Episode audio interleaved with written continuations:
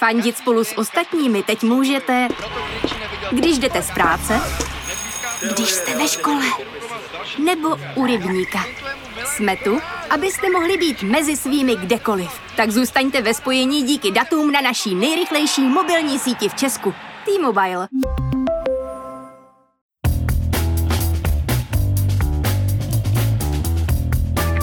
Právě jste si zapnuli Stopáž. Páteční audiopořad z pravodajského serveru Seznam Zprávy. Mé jméno je Jan Kordovský a tenhle týden jsem si povídal s reportéry Luďkem Mádlem a Radkem Nohlem o bahnu, kterému se někdy říká český sport. Ale ještě předtím jsem pro vás vybral 5 zpráv, které by vás, alespoň podle mě, neměly minout.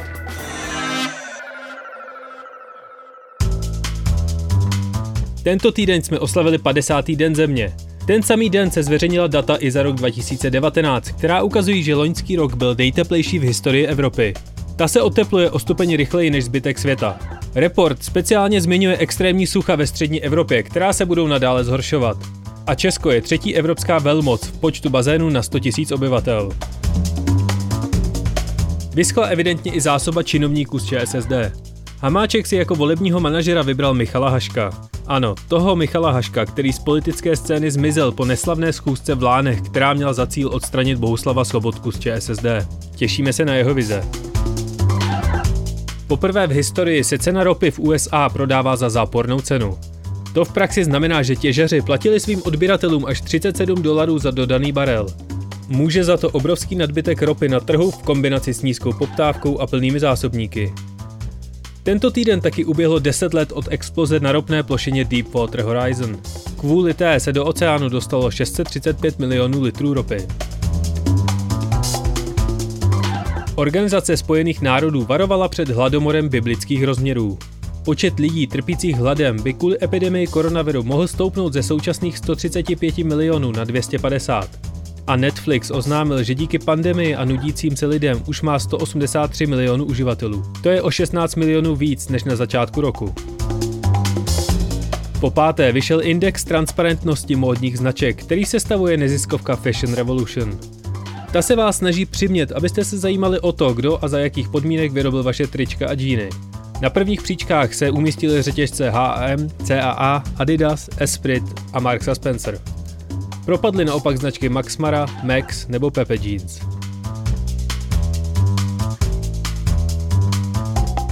Teď už se ale pojďme věnovat zákulisí českého sportu. Společně s reportéry Seznam Zpráv Luďkem Mádlem a Radkem Nohlem jsme se bavili o důležitých i pikantních detailech z obžalby bývalého fotbalového bose Miroslava Pelty. Opět pro jistotu poznamenám, že se poctivě izolujeme a kvalita zvuku tak nemusí dosahovat našich studiových podmínek.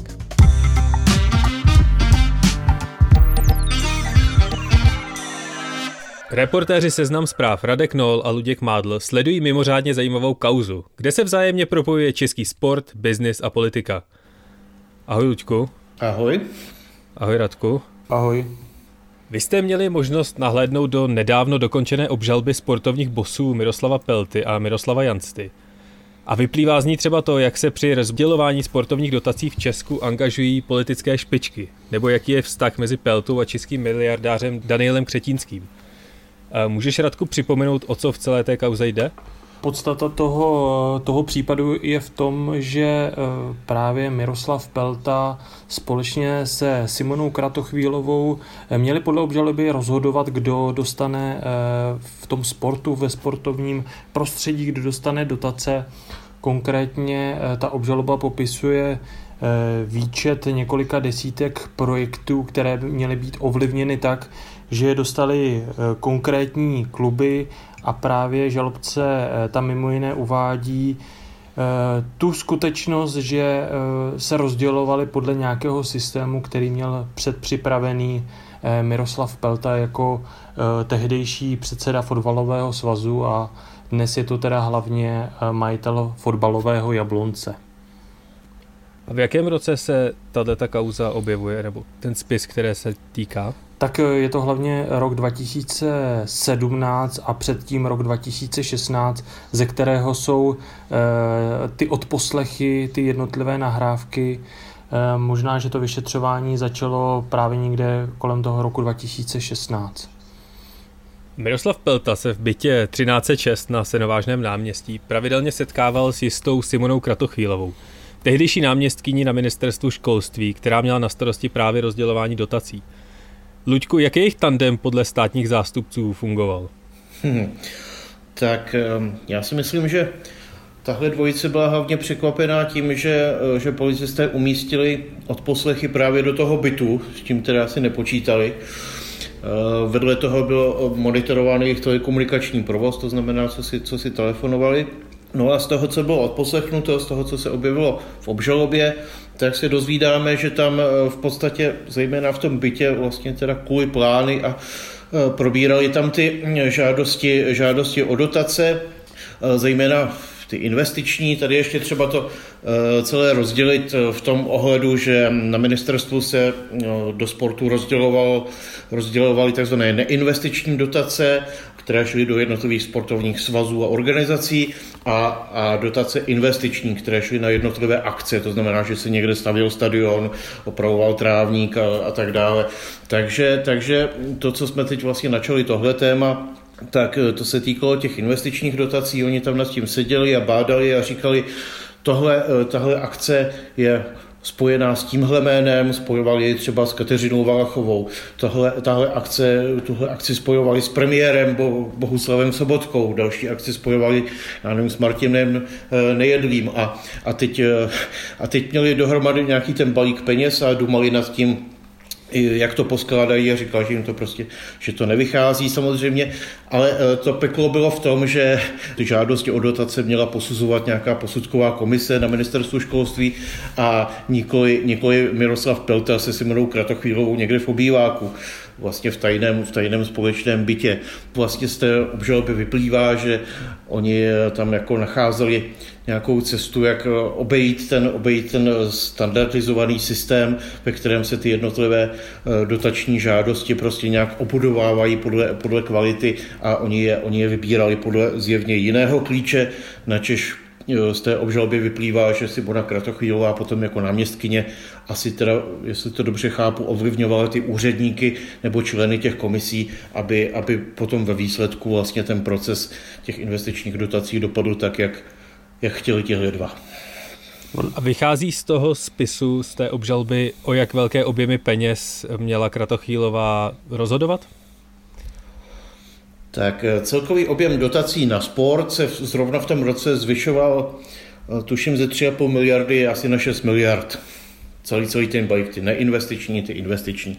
No a ti sportovní lídři, nebo jak to říct, ti vrcholní funkcionáři tam nějakým způsobem prostě do toho ingerovali, do toho procesu a jako skoro to řeknu, jak na perském trhu si tam vyhádali prostě třeba o 10 milionů víc pro svou organizaci. Ty jsi zmiňoval Miroslava Janstu, můžeš jenom v rychlosti zmínit, kdo to vlastně je a jakou hraje v celém tomhle příběhu roli? Tak Miroslav Jansta je považován za jednoho z nejvlivnějších lobbystů v Česku. On už v roce na přelomu let 89-90 byl kooptován tehdy do Federálního shromáždění jako tuším 27-letý mladý poslanec. Takže byl vlastně u zrodu tady, se dá říct, mladé demokracie, má vynikající kontakty z té doby s celou řadou politiků a posléze se teda věnoval zejména právnické a lobbystické činnosti. Hodně se angažoval v záležitostech spojených s pádem Sazky. Vlastně po nich jako předseda basketbalového svazu se stal předsedou České unie sportu, tehdy se to ještě jmenovalo Český svaz tělesné výchovy, pak se to přejmenovalo. No a právě v jeho osobě se propojuje ten sportovní svět s tím světem té vysoké politiky, takže on je prostě hodně spojován s tím, že má otevřené dveře na Pražském hradě k Andreji Babišovi, taky dlouholetým členem sociální demokracie, byť tam ty jeho vazby jsou komplikované a složité, ale prostě on lopoval pro ten český sport, ať už způsobem legálním nebo nelegálním. To asi tu možnou nelegálnost bude muset posoudit nezávislý soud. Radku, co jsme se z těch policejních odposlechů dozvěděli o vlivu politiků na dělení dotačních balíků? Vy v článcích zmiňujete Peltu a Kratochvílovou, kteří zmiňují právě poslance ANO Jaroslava Faltýnka. Tak právě jméno Jaroslava Faltýnka se už dříve objevovalo právě v této souvislosti.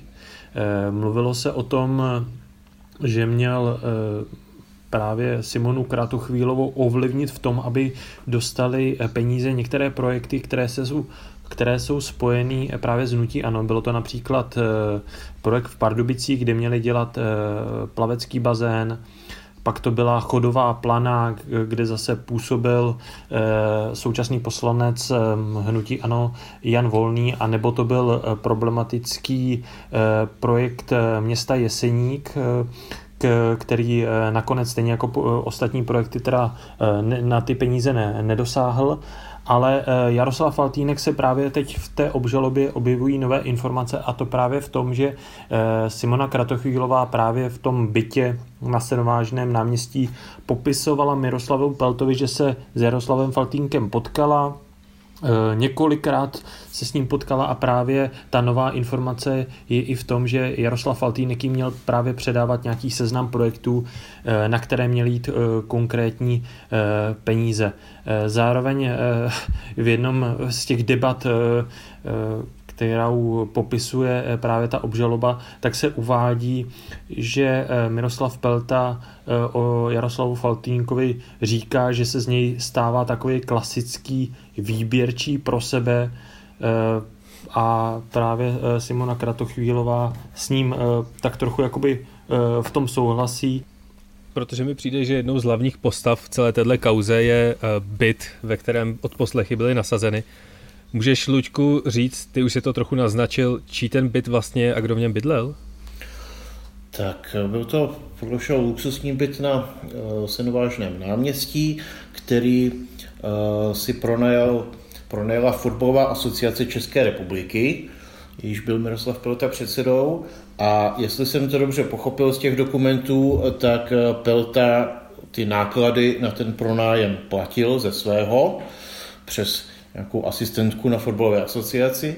No a do toho bytu, nebo nabídnul asi teda bydlení v tom bytě Simoně Kratochvílové, náměstkyni z ministerstva školství, což byla mladá žena, která pocházela původně z Brna. Byla to podle všeho kamarádka Kateřiny Valachové, když si Kateřina Valachová jako ministryně školství vzala k sobě do Prahy, jako řekněme šéfku svého kabinetu, tak podle informací, které jsou dostupné, nějaký čas bydleli dokonce v Praze spolu pod jednou střechou. No a pak se Kratochvílová přesunula tady do toho bytu na Sedmovážném náměstí, který platil Miroslav Pelta. V těch odposleších, nebo vlastně v obžalobě, je zmíněno, že měli spolu i milenecký poměr. Právě posloucháte Stopáž o machinacích se sportovními dotacemi, ze kterých je obžalován mimo jiné někdejší předseda fotbalové asociace Miroslav Pelta. Z odposlechů vyplynul i jeden zajímavý detail o majiteli Sparty a jednom z nejbohatších Čechů, Danielu Křetínském. Pelta se v policejním odposlechu chlubí, že akci známou jako Křetínského taška vymyslel on. Luďku, připomeneš, co se vlastně v září 2012 stalo a co to Křetínského taška je? Tehdy nějakým způsobem vyvrcholila taková situace, kdy v českém fotbale stoupala jakoby nálada směřující k tomu, že experti poukazovali na to, že rozhodčí hodně tlačí káru fotbalové Plzni. V září došlo k utkání Plzeň-Sparta, ve kterém rozhodčí Matějek připísknul domácí Plzni penaltu po Limberského pádu 16 a i v dalšími, řekněme, nepřesnými verdikty pomáhal Plzni k vítězství. Asi 2-3 dny na to se na Strahově v sídle fotbalové asociace objevil Daniel Křetínský, šéf Sparty. Byli tam i pozvaní novináři, dostali echo, aby se přijeli na Strahov podívat, že se tam bude dít něco zajímavého. Takže Daniel Křetínský z auta nakráčel do vchodu, měl takovou velkou černou koženou kapelu, asi půl hodiny na to vyšel a vyšel ven a novinář mu sdělil, že panu Peltovi předal důkazy a informace o tom, že v českém fotbale fungují jisté nepravosti, zejména ohledně řízení rozhodčích v profesionálních soutěžích. Krátce na to se objevil Pelta, tvářil se prostě naprosto vyděšeně, jakoby se měl blížit konec světa a sdělil novinářům, že se dozvěděl opravdu šílené skutečnosti, které budeme muset předat policii a tak dále. No a teď jsme se dozvěděli, že tohle celé bylo prostě divadlo, že ti dva byli dopředu domluveni. Už se asi nějaký čas tušilo, že v té tašce jako nebylo nic zázračného, ale ta skutečnost, že vlastně šlo o domluvený teatr mezi panem Peltou a panem Křetínským, je asi nová. Pokud tedy můžeme důvěřovat tomu, co teď, nebo co v těch odposleších Miroslav Pelta vyprávěl, protože u něj je hodně složité, jak si rozlišit, kdy hovoří vážně, kdy hovoří v nadsázce, kdy říká nesmysly. A jak dobře se Pelta s Křetínským znají? Byli to spojenci, nebo jsou to spojenci i teď? Já si myslím, že historicky se znají velmi, velmi dobře a jsou takové trochu spojené nádoby v českém fotbale. Vlastně Miroslava Peltu v uvozovkách Daniel Křetínský zdědil, když v tuším roce 2004 vstoupil jako původně jako zástupce akcionáře skupiny GNT do pražské Sparty, jako její hlavní boss, tak Miroslav Pelta tam působil tehdy v roli tuším generálního ředitele, kde působili předtím jaksi v éře Vlastimila Košťála, tak rok tam takhle asi pobývali společně. V průběhu toho jejich společného pobytu se rozhořela aféra Ivánku kamaráde, v jejím šramci se směrem k Peltovi objevila jenom taková ta jedna jeho slavná větička, že měl v odposlechu Ivanu Horníkovi říct celý jaro bylo cinklý vole, což ovšem teda nakonec ani disciplinární komise, ani policie nějak zvlášť nešetřila, ale zhruba po roce toho společného působení se Miroslav Pelta ze Sparty odebral domů do Jablonce, kde jaksi fotbalový klub řídí doteď, ale funguje opravdu dlouholetá intenzivní spolupráce mezi Spartou a Jabloncem. Přestupuje tam na té trase velké množství hráčů. Sparta se tímhle způsobem výrazně spolupodílí dlouhá léta na financování jabloneckého klubu. Kdo je vlastně Miroslav Pelta a jak se za jeho působení proměnil český fotbal? Miroslav Pelta je člověk, který se narodil ve Varnsdorfu, kde chytal ve velmi mladém věku, začal řídit fotbalový klub v Jablonci, začal tam budovat i svoji kariéru v ODS a brzy se stal pravou rukou tehdejšího fotbalového bose Františka Chvalovského. Když skončil Ivan Hašek na pozici předsedy fotbalového svazu, tak Miroslav Pelta vyhrál volby a stal se hlavou českého fotbalu. Je to člověk s pověstí muže, který umí sehnat peníze, byl velmi šikovný v oslovování sponzorů, stejně tak, jak jsme teď zjistili, i státních orgánů, měl to různě propojovat, takže je pravdou tvrzení, že si za Miroslava Pelty se fotbal měl skvěle, prostě teklo do něj obrovské množství dotací i sponzorských příspěvků. On uměl vymýšlet takové win-win projekty, na kterých jak si vydělávali všichni a asi do značné míry to platil stát. Miroslav Pelta je známý jako majitel fotbalového Jablonce. Podařilo se vám z té obžalby vyčíst, jestli si nějaké dotace přihrával takzvaně i svému vlastnímu fotbalovému klubu? Ono tam není úplně přímo jako napsáno, že by si to nějak jako přihrával. Ono tam je spíše popsáno to, že ty jednotlivé projekty, které si právě domlouvala Pelta s Kratochvílovou, tak následně získávali někteří sponzoři fotbalového Jablonce, mimo jiné. Je tam uvedeno několik oprav hřišť nebo rekonstrukce stadionů, konkrétně například v Domažlicích, Přešticích,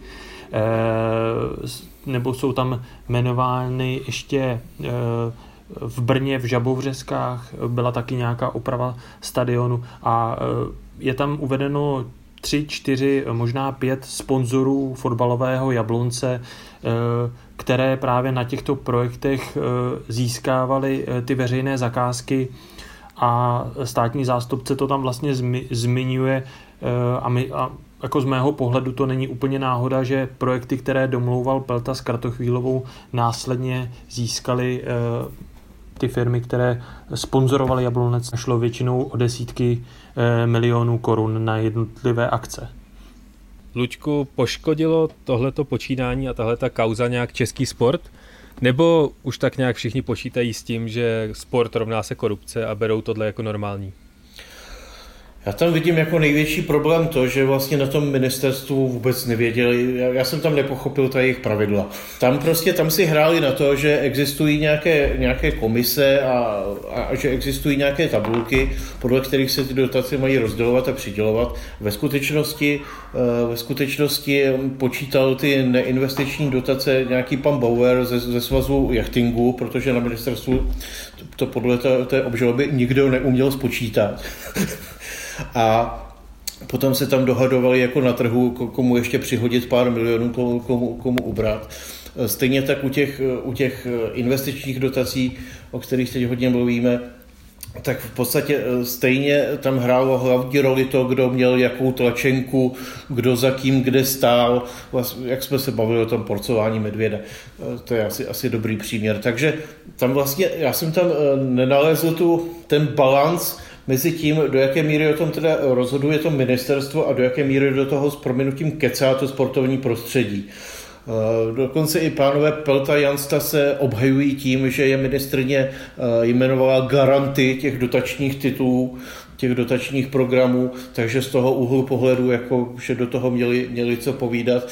Prostě tenhle ten prvek o tom, kdo do jaký míry do toho může kecat, je vlastně sporem nebo je jádrem celého toho příběhu. V podstatě orgány činné v trestním řízení říkají, že takhle to prostě nejde, že tohle to jsou všechno trestné činy a ti obžalovaní se jako tváří, že to bylo prostě všechno úplně standardní, normální a v pořádku. Takže vlastně musíme si počkat na soud, který řekne, jak to teda asi mělo být nastavené správně. Transparentnost má teď zajistit nová Národní sportovní agentura, kterou prosazuje premiér Babiš a bývalý hokejový brankář Milan Hnilička. Myslíte si, že to bude opravdu transparentní organizace, nebo je to jen taková nová schránka na velmi podobné procesy? Tak mně se to zatím jeví, že to bude to samé v bledě modrém. Rád bych se mýlil, ale v podstatě jde o to, se to dá ilustrovat na tom, že ministryně Valachová a její předchůdci na ministerstvu školství měli poradní orgán, Národní radu pro sport, ve kterém všichni ty lidé z toho sportovního prostředí, ti důležití funkcionáři seděli a nějakým způsobem to tam jakoby ovlivňovali nebo měli možnost do toho mluvit, do toho nastavení toho systému.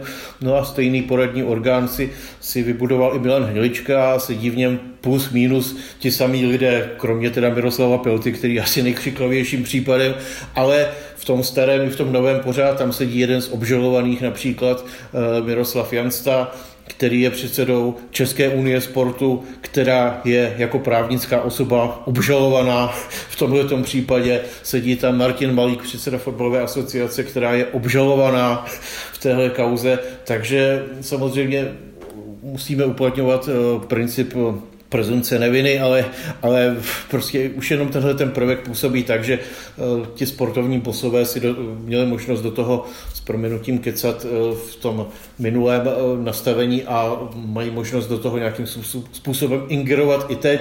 Vy jste, Radku, tu obžalbu zkoumali docela intenzivně a podle článků, které tento týden vyšly na Seznam Zprávách, jste tomu věnovali poměrně hodně času. Budete se soudu věnovat i dál a jaká je teď časová osa, kterou ten soud bude mít? Tak v současné době to došlo před několika týdny, ta obžaloba došla na soud. Jak máme s Luďkem nějaké informace, tak jednotliví obžalovaní podávají nějaké návrhy, podle kterých by o té obžalobě měl předběžně rozhodovat soud. To se dělá v případech, kdy právě ty obžalovaní Pelta, Jansta a i další chtějí, aby vlastně ten soud to vrátil zpátky k dovyšetření, respektive nelíbí se jim tam ty jednotlivé závěry státního zástupce, takže to, jestli skutečně ta obžaloba je napsaná dobře a bude se jí zabývat soud, o tom bude v nejbližší době teda rozhodováno A pak se předpokládá, že pokud by ten soud řekl, že ta obžaloba je kvalitní, teda že může dál pokračovat ten proces, tak v nejbližších týdnech, ale spíše měsících, očekává se asi někdy na podzim, by mělo být zahájeno to soudní líčení v tomto případě. Ty advokáti v tomto případě právě odhadují ten podzim, kdyby k tomu mělo dojít. Uvidíme, jak do toho vstoupí současná epidemie koronaviru, protože ty soudy jsou trošku přibržděné nebo zastavené v tom, že odkládají ty jednotlivé líčení, a samozřejmě, jako jsme se věnovali té obžalobě, tak se budeme věnovat i tomu samotnému soudu, protože bude ještě zajímavé, co tam u něj zazní. Já ti, Radku, moc děkuju, stejně tak tobě, Luďku, a doufám, že se uslyšíme příště, až bude probíhat soud nebo bude jasné, co se v této kauze bude dál dít. Mějte se hezky. Tak. Díky za pozvání, ahoj. Já taky děkuju, ahoj.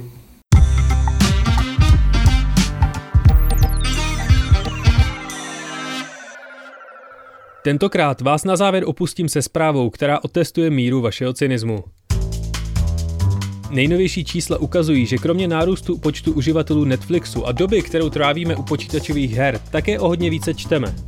Díky koronaviru máme konečně čas pustit se třeba i do souostroví Gulag a v nejhorším i do Jiráska. Paradoxně jsou ale nejohroženější skupinou drobných podnikatelů i bez koronaviru malá knihkupectví. Svoje prodejny museli stejně jak všichni ostatní nechat přes měsíc zavřené, a pokud mají vlastní e-shop, cenami mohou jen těžko konkurovat obřím prodejcům. A stejný problém zažívají malá knihkupectví po celém světě. Například ve Velké Británii se našla skupina 3 nadšenců, která spustila crowdfundingovou kampaň s cílem podpořit alespoň symbolicky ty nejohroženější knihkupce. Původní cíl vybrat 10 000 liber se rychle zvedl na 50 000 a po příspěvku obřího nakladatelství Penguin nebo Britské asociace prodejců knih se cíl navýšil dokonce na 100 000 liber, tedy zhruba 3 miliony korun. Ve středu pak organizátoři oznámili, že anonymní dárce věnoval sbírce obří sumu, dalších 250 tisíc liber. Jediné, co anonym sdělil veřejně, bylo, že věří v roli nezávislých knihkupců na komplikovaném knižním trhu a chce tímto gestem ukázat svoji podporu. Fundraisery okamžitě zavalila vlna dotazů na identitu anonymního dárce, ze kterého se nakonec vyklubal Amazon. Firma, která knižní trh soustavně drtí už zhruba 25 let. V tuto chvíli tak má tahle jednorázová nadace k rozdání v přepočtu více než 12 milionů korun. A nám teď nezbývá, než přemýšlet nad tím, jaké pohnutky Amazon k takovému kroku doopravdy vedly. A to je pro tento týden opět vše. Doufám, že jsem vám takhle negativním dílem neskazil víkend. A pokud ano, napište mi to na Twitteru nebo na adresu audio@firma.seznam.cz. Rovnou tam můžete i připsat, jak se vám stopáž líbí a co by na ní šlo zlepšit, nebo čemu by se příště měla věnovat. Loučí se s vámi Jan Kordovský. Mějte se pokud možno hezky a příští pátek zase na Seznam zprávách.